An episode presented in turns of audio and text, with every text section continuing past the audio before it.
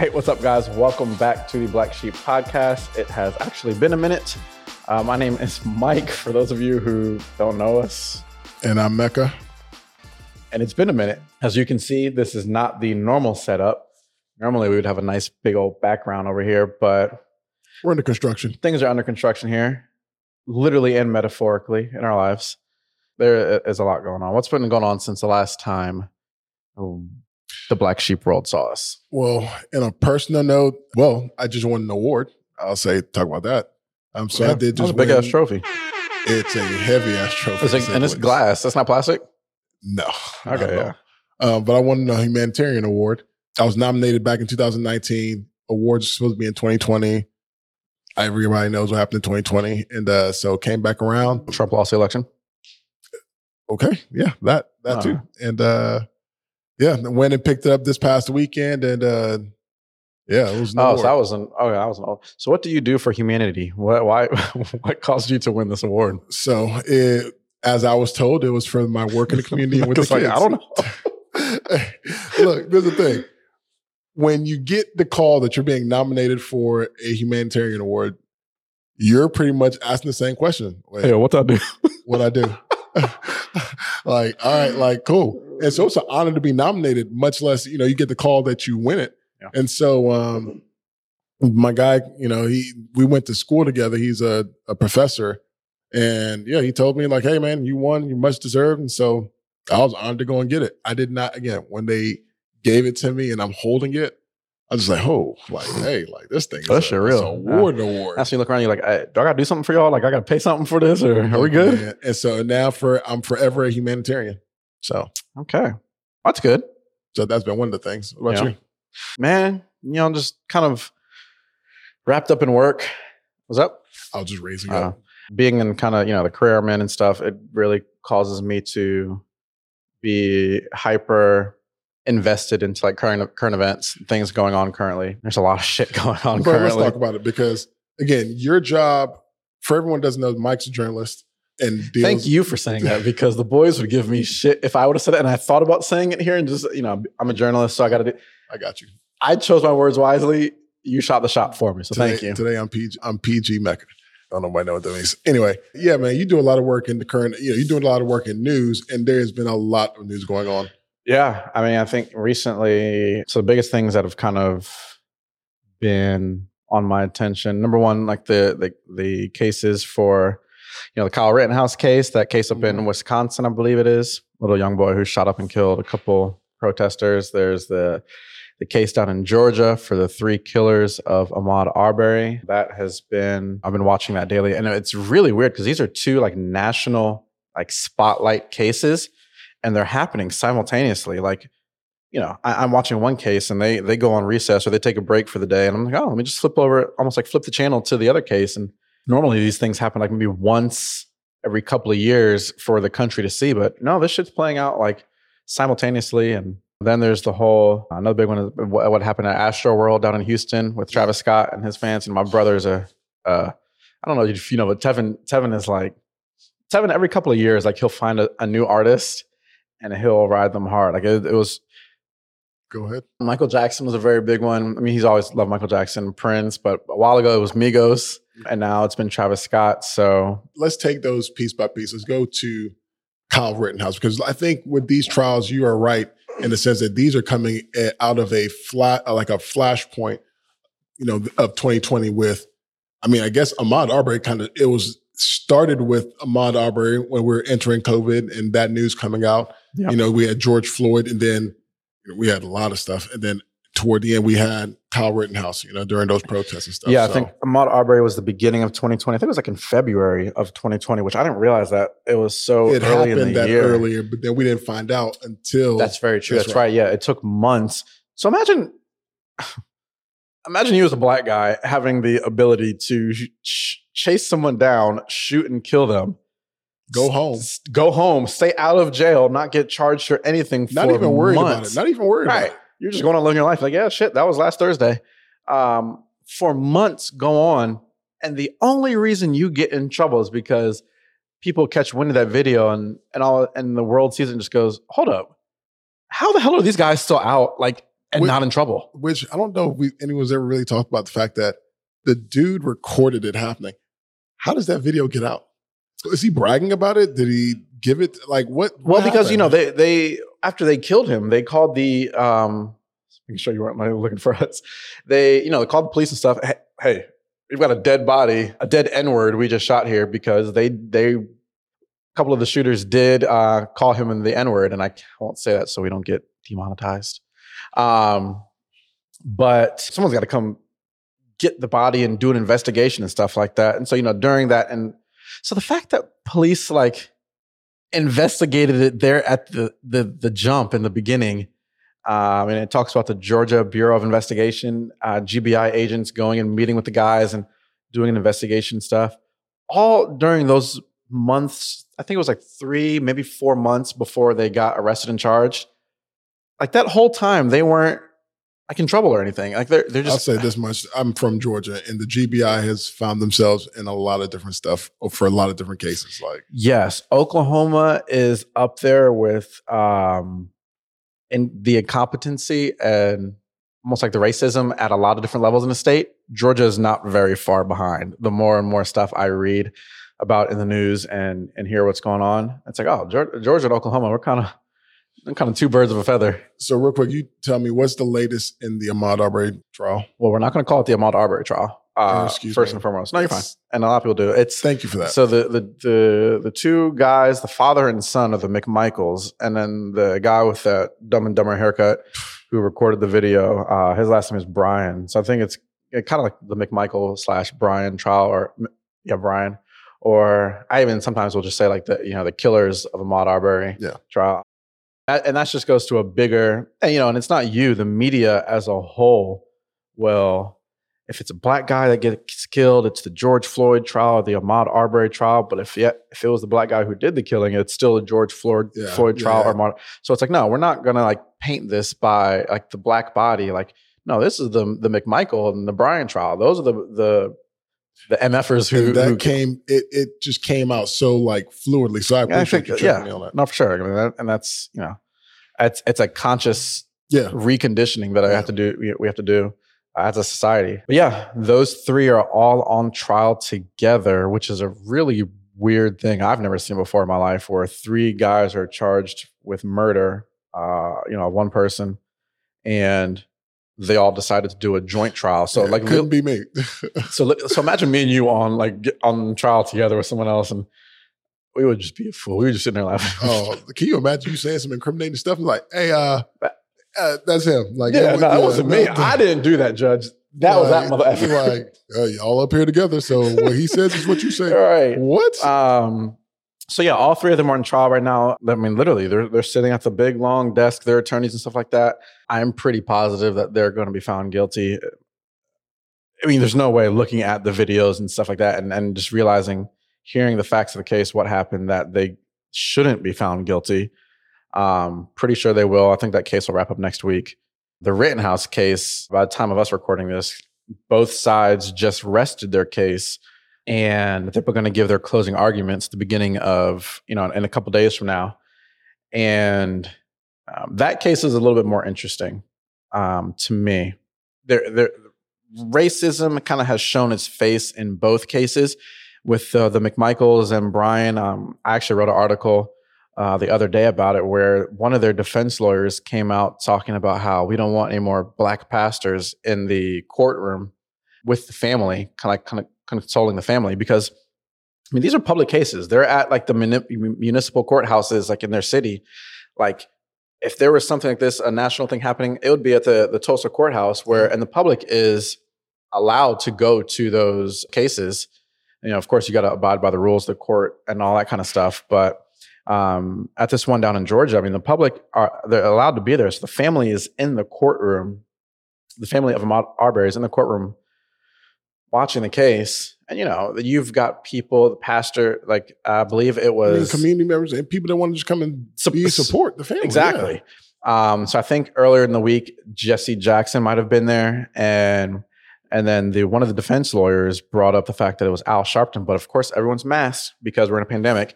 Al Sharpton was there with the mother And the defense lawyer, he tried to bring a motion to the judge saying, hey, like, you know, are the, you know, I understand if they're, and I kind of want to direct quote him, but I'm going to paraphrase a little bit. He said, I understand, like, if Jesse Jackson is the pastor, that's fine. But, you know, they can only have so many pastors. We don't want any more black pastors in the courtroom coming in here trying to influence the jury. And when I heard that, I was like, okay, I got to write this real quick. And so when you hear it, you're just like, wait, what? Because no one in the court, no one in the public, you don't talk when you're, I mean, there are very strict rules when you're in a public, in a court, courtroom.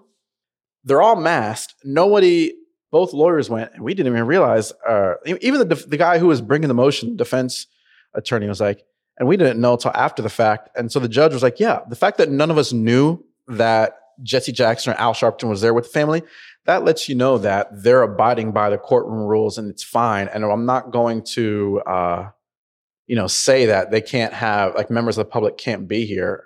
But it just don't make sense to say black pastors. And that's the whole other issue. I mean, that's a pretty racist ass statement. Yeah, like right there is like, wait, what? Yeah. So I love the fact that, you know, there are different pastors all across the country. Like, you know what? We're going to have 100 black pastors show up next week to be there for the family and stuff. Did they meet the black pastor quota? Like, is there a thing that says you have to have a certain amount? And so John Gray, I remember him, he posted saying something like, yo, maybe I need to drive down there. And I was like, okay, I might hit up Mike Todd and be like, hey, Mike, are you going to be there?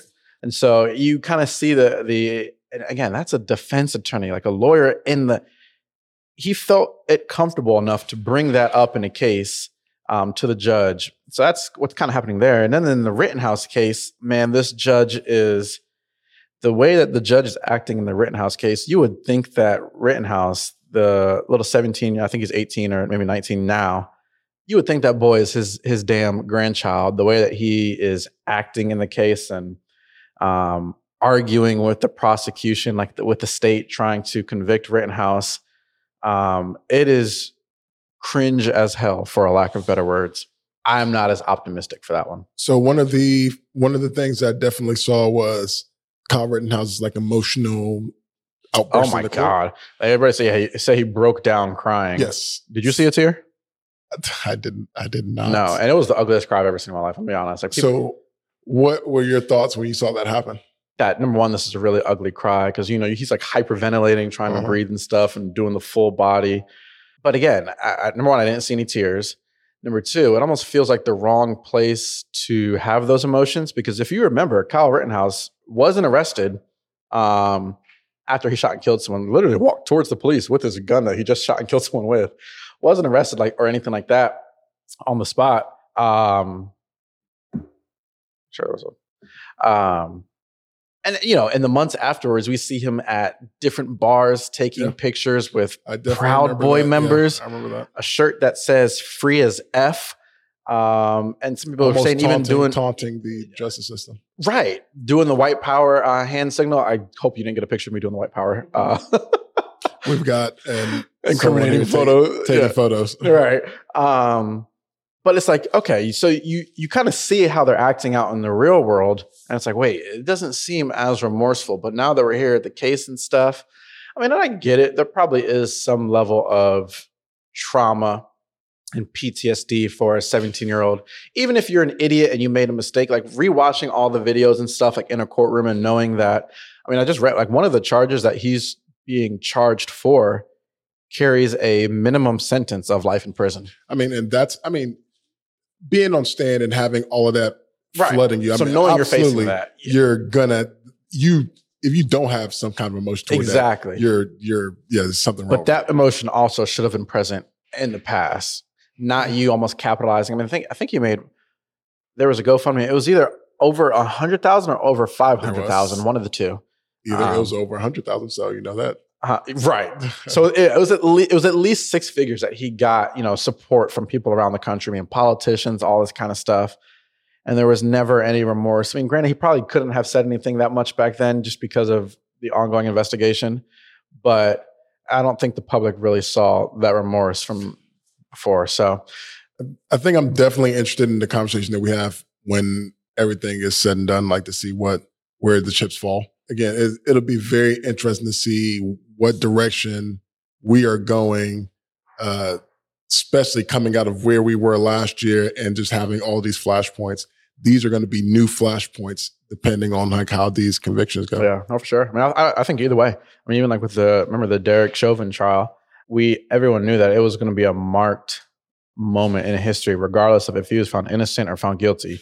It's just there would have been two very different reactions to that marked moment. But can I ask you a question? Yeah.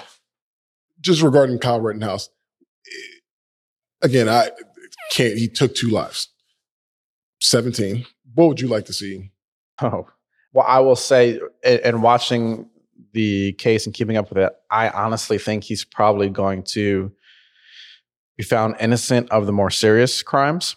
The prosecution, I feel like, did a pretty crappy job in presenting the case. The witnesses that they brought to the stand did not help the prosecution's case at all. And it's like the prosecution's star witness, but yet it was almost a star witness for the defense. The way that the prosecution, the way the judge treated the prosecution in the case, I wanted to jump through and punch that judge in the face the entire case. So I think he'll probably get off. What I like to see? I'd like to see him be held responsible for being a minor, having his mother drive him to a different state with another conversation that hasn't been happening. Yeah, with an AR-15. In no world should a minor think that that's okay, or an adult think that's okay to what loving parent is going to drive your child into a scene like that. Yeah. Like, you know, the city was, I mean, there were protests and it wasn't a pretty scene. If you love your child a ton, are you going to go, hey son, I'm going to drop you off. You know, I'll come pick you up tomorrow. Like, you'll be okay.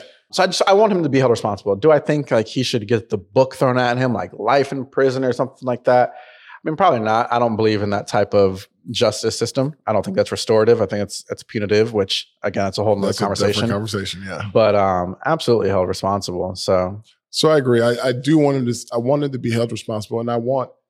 It's weird because, again, we can't ignore the racial aspect to this whole thing. Because if he were Black, it'd be a whole different conversation. In fact, I'm sure that if he were Black, all the different videos that I've seen of this kid would have already surfaced, like him punching on, that woman. Like, there's stuff in his past that hasn't really just been. Oh yeah, that's right. I forgot those videos came out. Him punching that little girl. It was a woman. It was a woman. He punched a woman. Yeah, I thought he punched a girl his age, a classmate or something like that. Looked like a woman to me in the video, but either way. And that was before, the Kenosha shooting. Yeah. Stuff. Yeah, that was because he was in high school. Again, he was 17. I work with high schoolers and I work with kids that have done worse, not worse, but I mean, have done stuff along the same lines. And again, I believe in restorative justice. I want people to be rehabbed. I also want people to be held responsible so they know, so they don't take things and be like, oh, I can do whatever I want. And I feel like our justice system has kind of told young white men that they can do it, they can commit crimes and it's okay. And you'll still be out for a few months. And, if there's enough outrage, then we'll come back. We'll circle back around.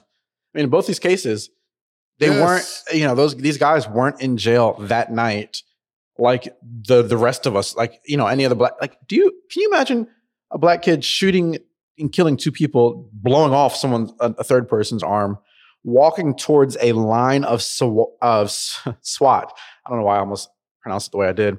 Walking towards a line of SWAT police officers and them just going, hey, we need you to move to the side, dog. Meanwhile, you're walking towards them. You got your gun on your chest. It's probably smoking because it just went off. And it's like, wait, in no world. I mean, you try to get a Black guy walking down the street exercising his constitutional right. We've seen those videos. He's going to get stopped by police. We've seen those things. And so, yes, I mean, there is two very different Americas when it comes to Black and white and dealing with law enforcement and our justice system and all that kind of stuff. You mentioned rehab, and I brought up this article I just read, or this. This is going to be a hard ass pivot, and I apologize. But I just saw this. Oh yeah, play. That's when you do a little. You're not doing it. I need you to. He's talking to our producer. Yeah, hard pivot. It's a rare pivot noise. I just read this thing. It says, paralyzed mice walk again after gel is injected into their spinal cord. That was a very hard pivot. Yes. But when you said rehab, it made me think of this. It says a self-assembling gel that stimulates nerve regeneration has shown promise as a treatment for paralysis in mice. It's probably in some other country. It was a thing Joe Rogan shared, so take that with what you will. But it made me think, would you ever consider being like one of the first like human trials for something like that to help with paralysis, or even like an Elon Musk type, like put the chip in your brain and you kind of be one of the first people to try something out? Would you ever? Good question. Specifically for like the spinal cord stuff, not the Elon Musk thing. It's, you know, I've thought about it because even after it was crazy after my injury, you're like, just, you know, in that aftermath, it's like, yo, like, how do I get back on my feet? And so you're just like looking at everything. Mm-hmm. And I know that in the beginning, I was very much consumed with like trying to figure out what I was going to do to just get back to walking. Yeah. Overly consumed to the point where I couldn't do, like, it was like I was paralyzed because I was trying to not be paralyzed. Like, and so then you know, you come to a cross point where you're like, okay, what, you know, at what point do I begin to live versus like waiting to live? And so I really was like, okay, I can live when I get back on my feet. And then it was like, hey, that's not living. Like, I can't just keep waiting. And so I decided, you know what? I'm not necessarily looking, but if something comes to me, you know, I'm all in for it. Mm-hmm. Now, I don't know. Okay. Human trials or being the first. It depends on. Mind you, you just took a vaccine. So? Some people will say that was human trials. And you know what? I'm not going to insult nobody. And so I would say, depends on what. You trying to put a chip in my head? Not so much. I don't know. You know, I've got friends that are actually doing stuff like this right now. Mm-hmm. They are doing testing in Kentucky, and they've got stimulators that are implanted in their back. And they are like doing this thing for 6-7 months and stuff. I would like to say that I would, if I were with them, I would be doing it, but I don't know. I don't know. I don't know. Do you feel like that would, like, let's say you do the regenerative. Let's say you do the gel and it works. Do you feel like that would kind of pull away a little bit from the mystique of a mecha knocker or the persona? What? Bruh, no, that would, what? Oh, that'd take me to a whole new level. If you are walking again? My guy. I feel like we've had this conversation before where in the past where you've said like, you know. Are we talking about if I did the gel back then? Or are you talking about right now? Because if I stand up out this chair right now, bro, hey, y'all can't tell me nothing. Nothing. Look, I'll change my whole brand from sitting to walking, back up again. Oh, I'll find something clever. Oh. Okay. All right. Yeah, because I remember back in the before. It's all right. Up. Okay. I'm back.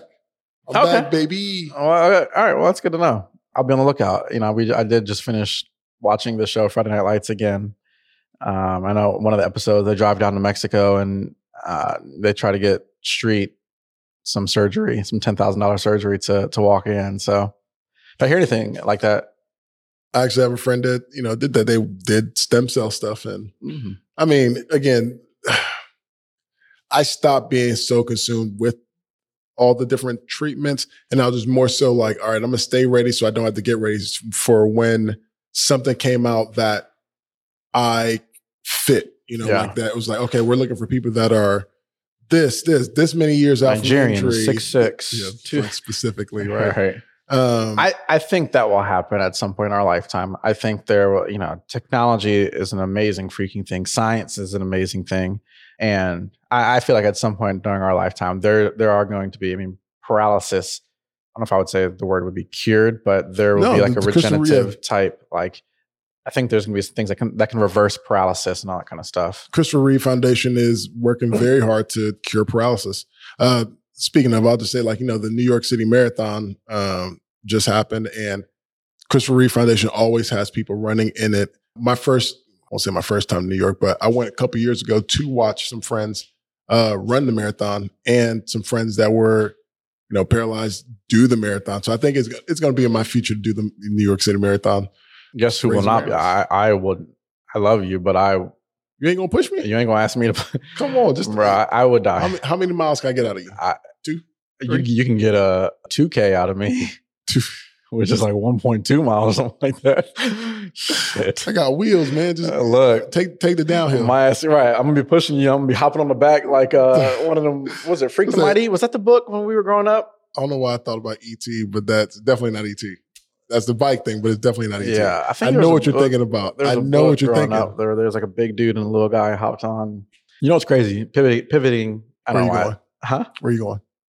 I was going to talk about the OKC thing. So I was in the, and it kind of just comes to like self, like or inner reflection and things like that. I was at the OKC Thunder arena a couple nights ago. Yeah, that's a hard flex. That's a hard flex. And I get it. I get it for sure. Sitting on the floor and stuff, courtside, walking on out onto the floor. Oh, walking. Of course. Okay. Nice. That must be nice. Of course, there wasn't a game going on, but I remember going out to center court. The Jumbotron from up above is kind of down because we're doing a presentation there on center court. So we're kind of using the screen from the Jumbotron. But I remember like going out to the middle of the center court and just looking around and literally and just looking at all of the seats. I mean, I don't know how the capacity of the Thunder Arena, but it's thousands of seats, and just realizing almost how daunting that is. It was daunting with them being completely empty. And I was trying to imagine what it must feel like or seem like with every single seat filled with screaming fans, either screaming for you and against you or against you. The emotions that must come in the moment. I was just, and I remember sitting there thinking, it's like, yo, this is unreal. I don't know if, we grew up playing sports our whole lives. I'm sure we've both been in front of ruckus crowds and packed places and things like that. It's wild.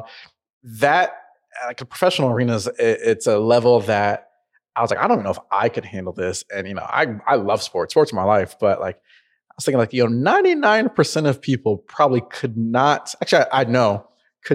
be in that atmosphere where you're surrounded, almost like your life is, you're in the middle of a fishbowl. You're the fish. And just that outside pressure from everyone. The energy is insane. Unreal, man. I mean, I felt the energy and it was empty. Yeah. And it just got me thinking about just having like that audience around you and stuff and what it must be like and why people either crack under pressure. A lot of people can't even handle the pressure. So that's what something I was going to say is, now think about the person that's sitting at home judging athletes, like for a missed layup or a missed free throw. It's like, boo, like, you suck. Right.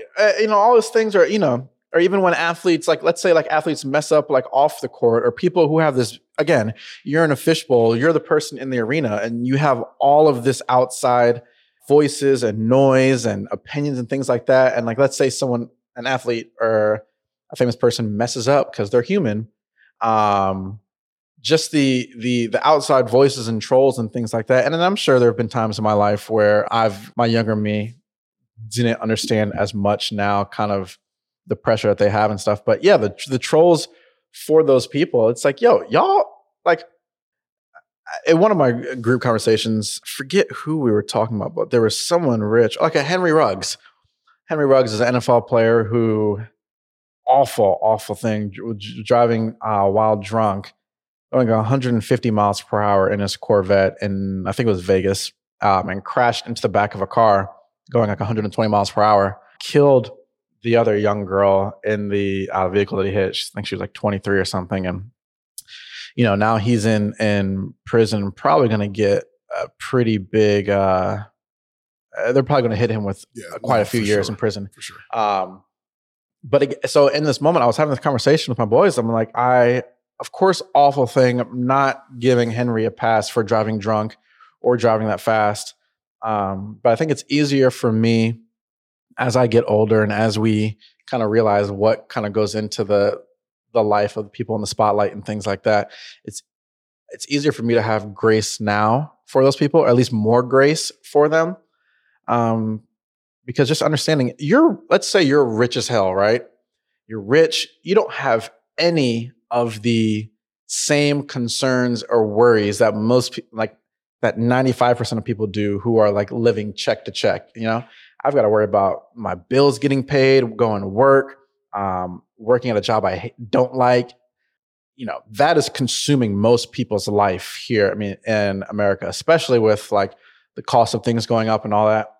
If I'm rich as hell, I'm going to bars on a Tuesday night, staying out till 2 a.m., you know, trying to decide which person I want to go home with, what car I want, things like that. Like the worlds, there's two absolutely completely different worlds. Yeah.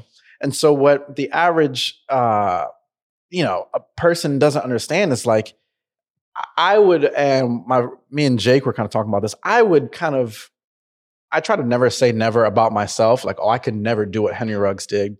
But it's like, man, if I'm rich as hell and I don't have a worry in the world about the current concerns that I have, if I'm not worrying about bills and stuff, and my only concern is about, man, just what do I want to do for fun today?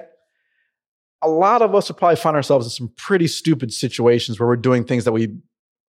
So you're saying that you have grace because you can try to see it from his perspective. Because right? I just think that more than not, a lot of people, if you find yourself super rich and also just remember that the majority of people that are listening to this are not super rich. Right. So not super rich people, I know that it's hard to like, I'm not super rich. I'm not even rich. So I'm just saying, if we let's say our wildest dreams come true, where we win the lottery and stuff, and we no longer have any cares or concerns about the things that we did before, it's like we're gonna make some stupid decisions. Some of y'all probably gonna do some hard drugs for the first time because you know. Okay,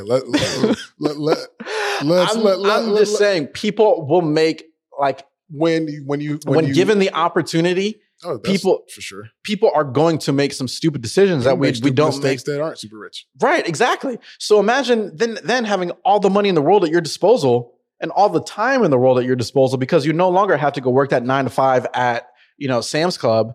It's like, so everything Mike just said is exactly why they're going to throw the book at him. Back to at Henry Ruggs. Yes. Okay. Look, we didn't go get to be his jury. Like.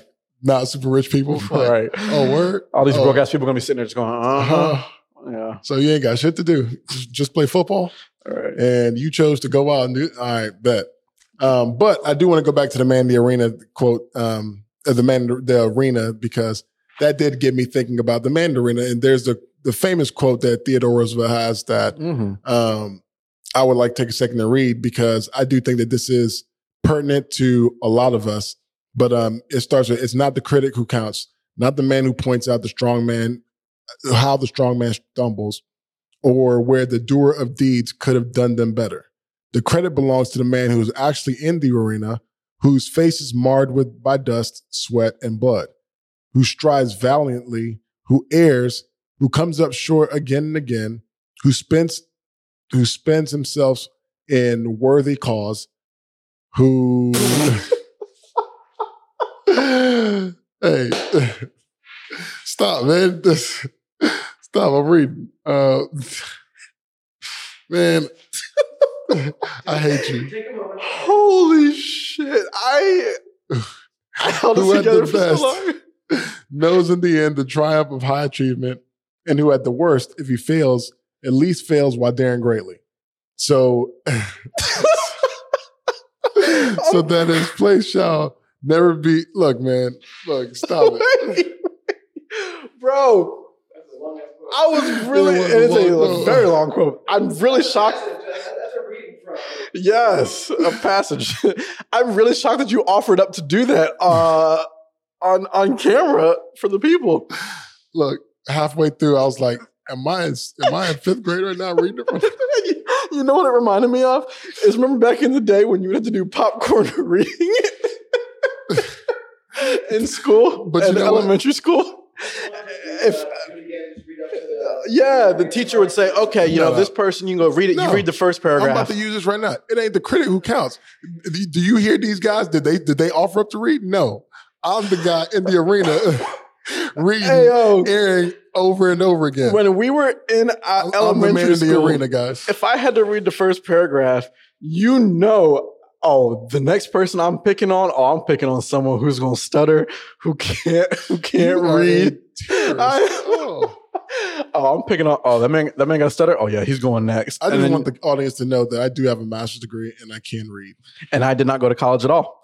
I went for 1 year and failed, flunked out. But for what he does for a living is right.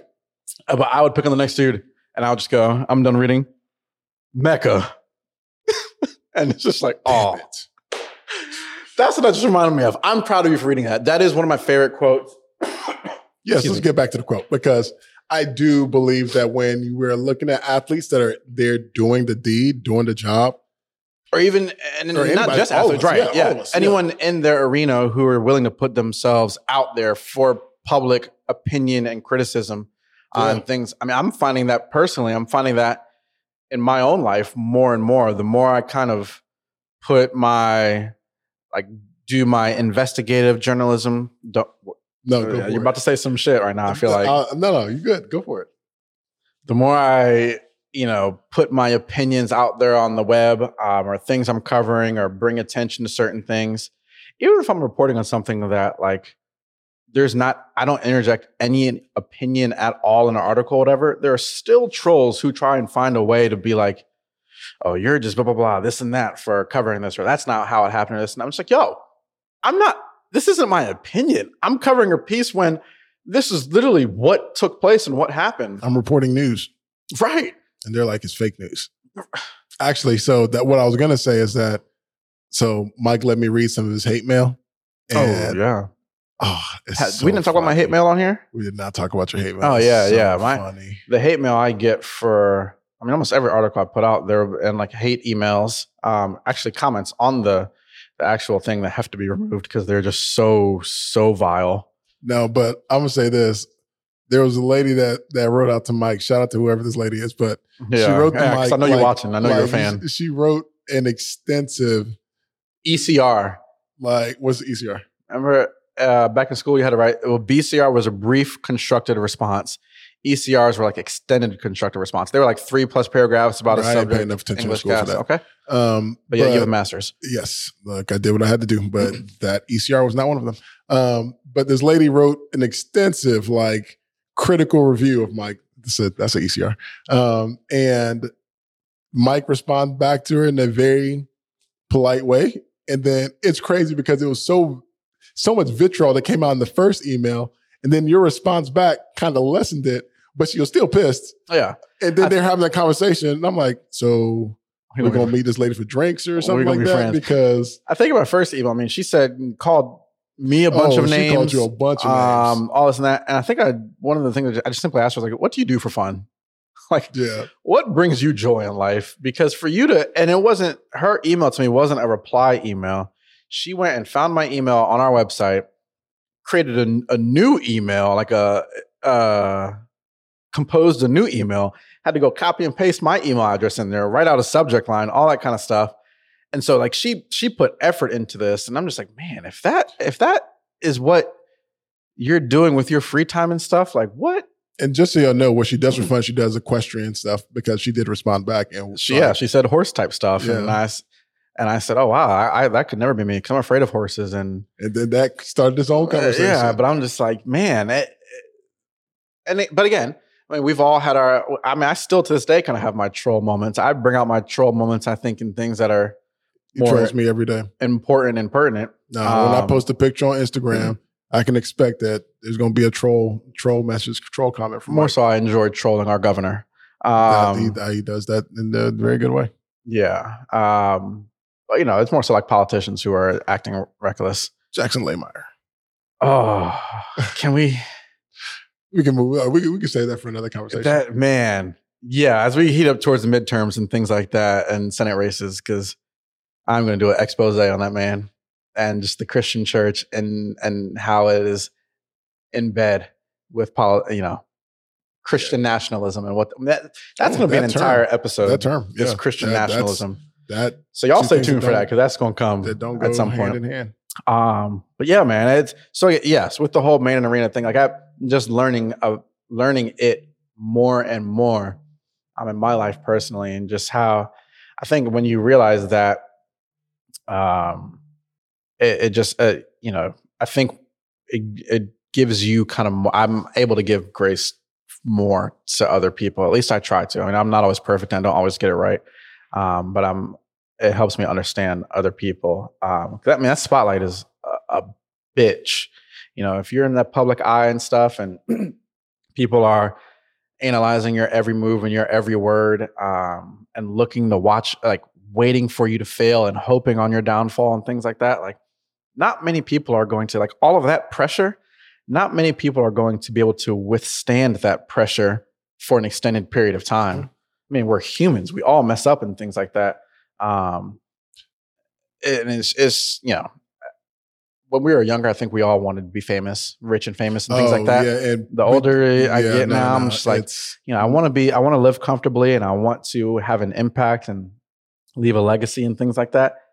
I don't know if I don't really want the world renowned fame anymore. Like, I don't know if I want to be Anderson Cooper. I'll just be honest too. Like for me, even after like the Ellen show, coming back and having more eyes, that there's like a responsibility that comes with that people don't think about. Like fame is not, and I'm talking about like low level fame. Yeah. Like it's like, it's pressure. Like there is a lot of pressure that we don't think about when we're young because we just see the lights and the action, you know, lights and cameras and stuff like that. Yeah, so, man, you got to watch how you carry yourself around here in Tulsa. Like, you know, you go to the bars and things like that, you better, you know, you're amazing at Mecca. So you got to, see a kid, Mr. Mecca.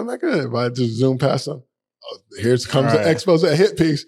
Amazing Mecca, amazing asshole. F them kids. Hey, but let's wrap up because I got stuff I got to do. Oh, wow. So let me ask you, as we wrap up, what hill are you willing to die on? Because you know what? We did not do that in episode 2. I actually know what hill you're willing to die on. In fact, can I take this one away? I mean, you can try. I'm going to say my own hill, but yeah. Okay, well, I was going to say the hill that we were willing to die on, you know, as a unit is, you know, fighting against Julius Jones death penalty. Yeah, yes, I mean, absolutely. Yeah. So right now we're at a spot where the governors and mostly what I troll him for right now is, not even troll, but kind of just joining the chorus of the supporters and the family and friends of Julius Jones, who has been on death row for the past 22 years, who has been twice recommended by the Pardon and Parole Board that Governor Kevin Stitt has pretty much appointed and put in place. The majority of the people on the Pardon and Parole Board are appointees from Kevin Stitt. And they have twice recommended commutation and clemency for Julius Jones, which essentially means that they're the recommended him get off death row and either change his sentence to life in prison with the possibility of parole, or recommending clemency altogether, which saying like time served, you know, leave prison, essentially saying like your trial and the trial that happened 22 years ago, there were either some discrepancies or it wasn't a fair trial. We're reviewing all of this stuff now in 2021 and realizing that we kind of made a mistake as a state. Julius Jones is the first person in Oklahoma to receive that recommendation from the Pardon and Parole Board, and he's Black, which is historic because most Black men on death row do not, you know, end up dying on death row in our country, and you know, and it always, you know, according to I believe the Equal Justice Initiative, that at least 4% of people on death row are completely innocent. And 1 out of every 10 death row inmates are later exonerated for which essentially means that either evidence has come out that they were innocent after the fact, either after they're killed, unfortunately, that they were either innocent or there was a mistrial or something happened. So like 10% of every death row inmates are later exonerated, which I want to talk more about that in the later episode. But absolutely. Sure. But yes, that is the hill 100% willing to die on, that death row number 1 should be abolished, I believe, in all of America. It's 2021. We need to move away from a punitive justice system and more to a restorative. But crime pays here in America, in the sense of criminal punishment pays is what I should say. But abolish the death penalty, but starting much quicker and much sooner. You know, Governor Stitt following his Pardon and Parole Board's recommendation. If you're in Oklahoma listening to this, please text the governor, send a message. We support. And we are going to try to. I mean, Julius Jones is set to be executed within 7 days, so we'll try and pump out this episode quickly before then to help do what we can. But yeah, that's been consuming me for the past months. So yeah, I mean that's where I'm at. That's the hill we're going to die on, and I will fight against the death penalty to anyone. Yeah. So yeah, but. Good right, talk. People. We appreciate you guys. Thank you for following along with us. Be sure to, share this episode with all your friends, family, like it, and hit us up. I mean, we've got an email address. I believe it's blacksheeppod or something email. If you ever have any questions or topics maybe that you want us to cover or questions for any of us. Questions, if you want to be on the show, any of that, hit us up. But we appreciate you guys tuning in. We'll see you next time. We'll holler at y'all later.